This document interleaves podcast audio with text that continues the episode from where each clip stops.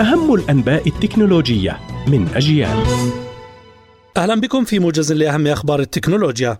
شركة أوبو تتحضر لإطلاق حاسب لوحي متطور يضاهي بمواصفاته الحواسب التي تنتجها شركتي أبل وسامسونج.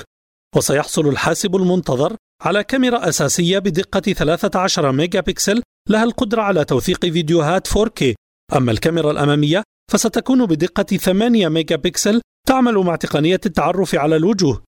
يمتاز حاسب أوبو بمنفذ لشرائح الاتصال ولوحة مفاتيح خارجية ومنفذ USB Type-C وبطارية بسعة تزيد على 8000 ملي أمبير.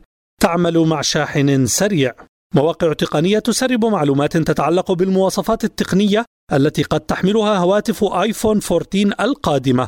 ووفقا للتسريبات فقد بدأت أبل بالإنتاج التسلسلي لهواتف آيفون 14 وتستعد للإعلان عنها في خريف العام الجاري. سياتي الهاتف بتغييرات كبيرة مقارنة بهواتف آيفون الحالية خصوصا من حيث أحجام وسعات ذواكر الوصول العشوائي التي قد تصل إلى 8 جيجا بايت كما هو الحال في هواتف جالكسي إس 22 الجديدة من سامسونج. تطبيق سكايب يحصل على ميزة مهمة تمكن مستخدميه من إجراء مكالمات الطوارئ من حواسبهم مباشرة وستكون الميزة الجديدة قادرة على تحديد موقع صاحب الاتصال وإرسال خدمات الإنقاذ إليه.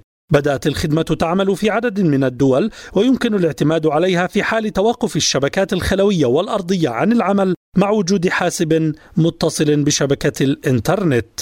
عائدات شركة أبل السنوية قد تبلغ التريليون دولار مع التوسع المستمر في أعمالها المختلفة من خلال عمليات الاستحواذ والاستثمارات في مجالات مثل الخدمات المصرفية والبحث والصحة وسيارة أبل القادرة على الارتقاء بالشركة إلى هذا الإنجاز بحلول عام 2030 وأصبحت أبل بداية العام الجاري أول شركة عامة في العالم تصل قيمتها السوقية إلى 3 تريليون دولار. ولكن في حين أنها عملاقة في سوق الأسهم إلا أنها ما تزال متخلفة عن الآخرين عندما يتعلق الأمر بالإيرادات.